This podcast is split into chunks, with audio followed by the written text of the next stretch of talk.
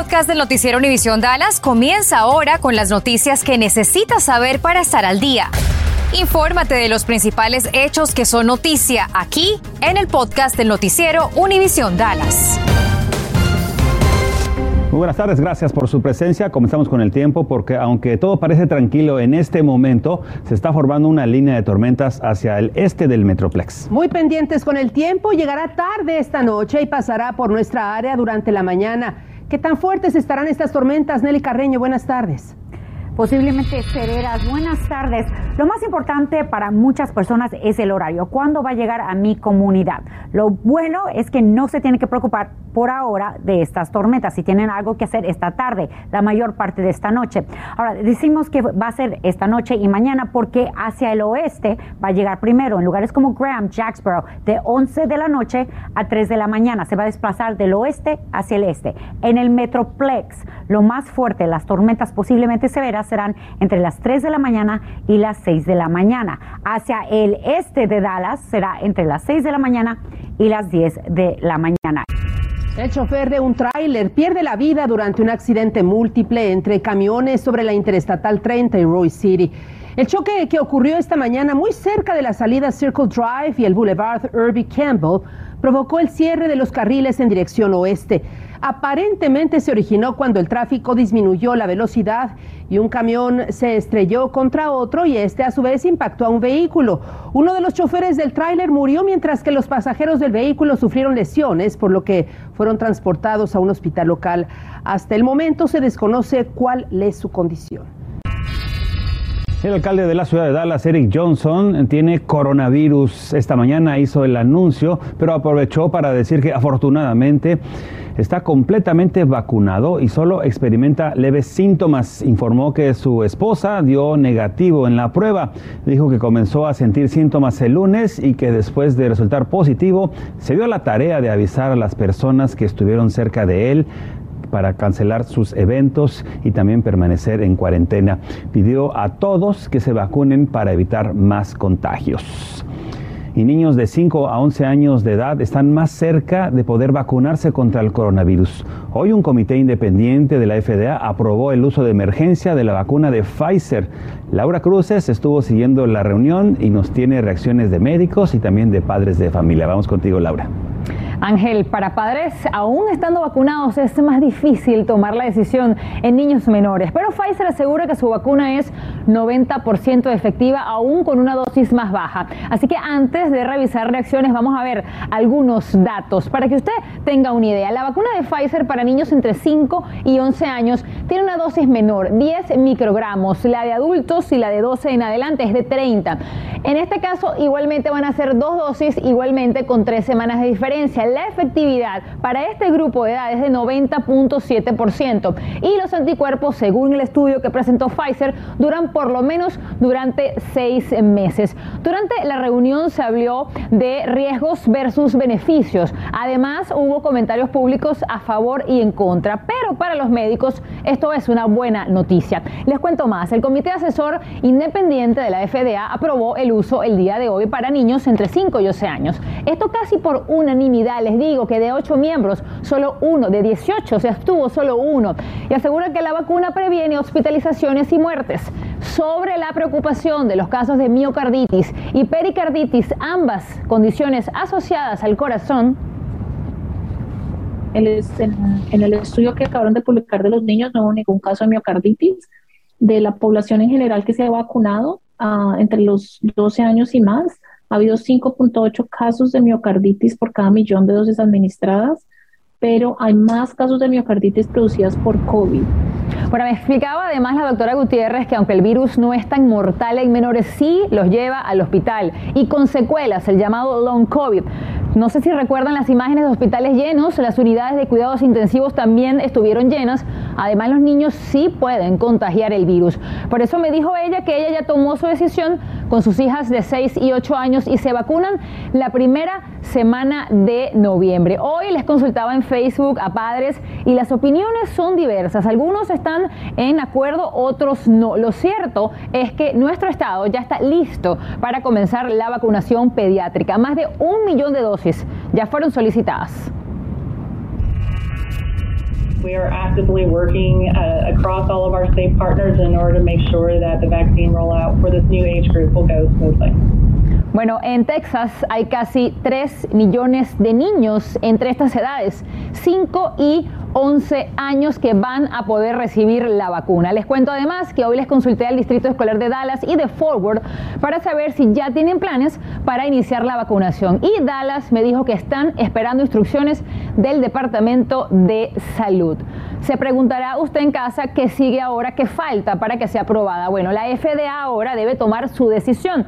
Luego, precisamente, se van a reunir los CDC. Esto va a ser el 2 y el 13 de noviembre. Ellos son los que toman la decisión final. Y si todo esto se aprueba, los niños entre 5 y 11 años podrán vacunarse tan pronto como el día siguiente de esa reunión. Compañeros. Refuerzos de las vacunas para niños de 12 años de edad en adelante ya están disponibles en la Unidad de Salud Pública de Arlington. Esto está ubicado en el 2920 al sur de la calle Cooper, así como en farmacias locales, consultorios médicos y clínicas. Tienen disponibles los refuerzos de las tres vacunas Moderna y Pfizer al menos seis meses después de la segunda dosis y el refuerzo de la Johnson Johnson la pueden suministrar dos meses después de la primera vacuna. Bueno, y pasemos a otras notas. Los Dallas Mavericks tienen su primer juego en casa de esta temporada. Pedrito Silva está en vivo en el Centro American Airlines. Pedro, ¿cómo está el ambiente? Ana María, muy buenas tardes. Bueno, de a poco empiezan a llegar los aficionados al PNC Plaza, justo en las afueras del American Airlines Center. Y bueno, te voy a dar un pequeño recorrido de lo que pueden ver los aficionados acá. Por aquí el colchón inflable, esto por supuesto para los pequeños. Ya por este costado derecho, el área de juegos, como pueden ver, ya algunos aficionados empiezan a disfrutar previo a este partido que arranca a las 7 y 30 de la noche. También los quiero acompañar para que vean la alfombra azul, que es donde los aficionados pueden hacer su llegada a lo grande para lo que es el juego inaugural, el primero en casa de los Dallas Mavericks ante los Rockets. Así que por acá pueden caminar y tomarse ya después la foto con su jugador favorito, ya sea Christopher Singis, ya sea por allá Luka Doncic. Así que bueno, de verdad que una fiesta que de a poco se va prendiendo. Más adelante les voy a hablar sobre los requisitos que tienen que tener si quieren asistir al partido de esta noche. Esto y más un poco más adelante. Regreso contigo, Ana. Estás escuchando el podcast del noticiero Univisión Dallas. El condado Tarrant designó a un abogado exclusivamente para procesar judicialmente casos relacionados al robo de coches. Este abogado depende de la unidad regional que investiga este tipo de delitos. El condado nos explica que en el pasado los casos eran enviados a la fiscalía y luego se asignaban a diferentes fiscales. Ahora serán manejados por Saint Reid, quien ha sido asistente de la Oficina Criminal Distrital y acaba de ser nombrado para esta tarea en donde llevará el registro de los casos y también cómo identificar si un mismo acusado tiene conexión con varios casos. Sentencian a 65 años en prisión a un residente hispano de Frisco por asalto sexual, secuestro agravado con serios daños corporales como consecuencia de violencia familiar. Derek Tobar González, de 29 años de edad, se declaró culpable de abordar a su expareja por detrás estrangularla hasta dejarla inconsciente, subirla a un vehículo y encerrarla en su tráiler donde la violó y después le robó sus pertenencias para después escapar. La mujer quedó incapacitada y perdió la vista de uno de sus ojos. El gobernador de Texas, Greg Abbott, advierte a través de su cuenta en Twitter sobre un aumento en los precios de papel higiénico, facial y servituallas. Esto indicó se debe a que se espera un incremento en las próximas semanas conforme comience la inflación. Abbott advierte que golpeará principalmente a la clase trabajadora y a residentes jubilados. Lo califica además como un aumento masivo de impuestos para aquellos que perciben ingresos fijos. Y es que muchos contenedores de mercancía se encuentran varados en puertos aquí en Texas. Daniel Tucho habló con el chofer de un camión acerca de los problemas que precisamente están provocando esta escasez de productos. Todo pareciera que está haciendo en cámara lenta a paso de tortuga y con cientos de contenedores uno encima de otro. Esa es la situación actual en el puerto de Houston. En verdad sí se está poniendo lento. Típicamente estábamos saliendo de los puertos aquí en Houston de una hora a máximo a dos horas. Ahorita estamos tardando hasta tres o cuatro horas. A Julián Jaramillo lo entrevisté en su camino a ese puerto. Vive en Garland y cada semana viaja hasta allá para montar en su camión productos químicos y congelados para traerlos al norte de Texas. Pero con la actual situación que viven los puertos del país, producto del problema en la cadena de suministros, ha tenido que recortar esos viajes. Ahora estoy reduciéndolo a menos viajes porque la estancia en el puerto es mucho más larga. Y eso le está costando más dinero, pues gasta más gasolina esperando su turno y porque ha perdido también entre una a dos cargas semanales. ¿Cuánto representa para ti en dinero eso? Uh, de 4 mil a 8 mil dólares, es un recorte más o menos. ¿Por semana o por mes? Por semana. El problema es que no hay suficiente personal para mover toda esa mercadería en los puertos. Están tardando mucho en uh, mandar una grúa a que te cargue el, el tráiler, entonces este, sí está más lenta la situación ahí. Y a eso se le suma que en el país hay una escasez de más de 80 mil choferes de camión, un aumento del 30% antes que iniciara la pandemia. La solución estaría en manos de los jóvenes, pero según Julián, el sistema les pone muchas trabas porque las aseguradoras no están asegurando a nadie que tenga, tienes que tener 22 a 25 años para que te acepten, entonces puedes tener una licencia de manejo, pero no te acepta el seguro, entonces no sirve de nada. Y es una situación que se podría agravar más el próximo año, pues desde febrero obtener una licencia comercial en Texas requerirá no solo pasar un examen escrito, sino también uno de manejo. Bueno, lo que vive este camionero está pasando en muchas partes del país y por supuesto también aquí en el estado de Texas. Este estancamiento de las mercancías es lo que provoca la escasez y el incremento de los precios de los productos porque pues no están llegando a sus destinos finales.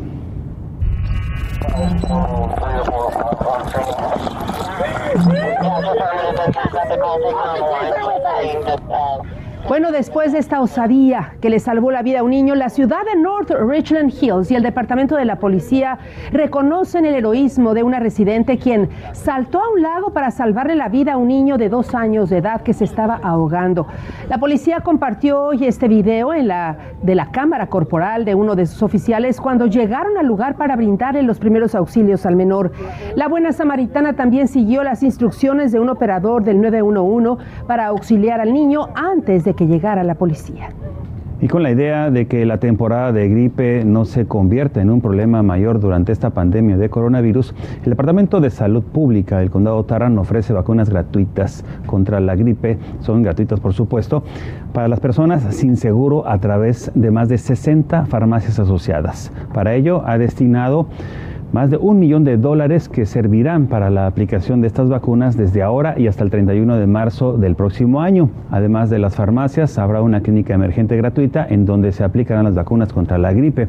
Esta información está en nuestra página web univisiondefw.com. La policía de Dallas alerta hoy sobre un incremento en el número de fraudes contra residentes. Ponga mucha atención, por favor. Mire usted, la mayoría opera a través de llamadas de supuestos oficiales en la que falsifican la información transmitida al identificador para precisamente disfrazar su identidad. Los estafadores frecuentemente usan la suplantación de identidad y puede ser a través de vecinos, empresas o agencias gubernamentales. Parece una llamada entrante proveniente de un número de teléfono local o falsifican el teléfono de una empresa o de alguna agencia de gobierno reconocida o supuestamente confiable.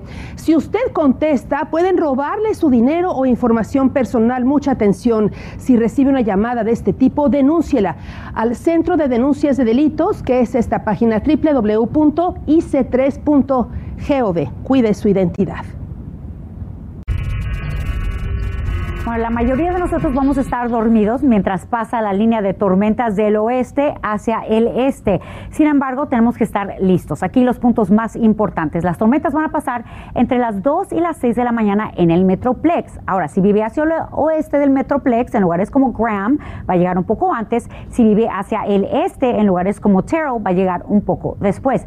El riesgo principal van a ser vientos de hasta 65 millas por hora. Sin embargo, no se puede descartar un tornado o granizo grande, especialmente hacia el oeste.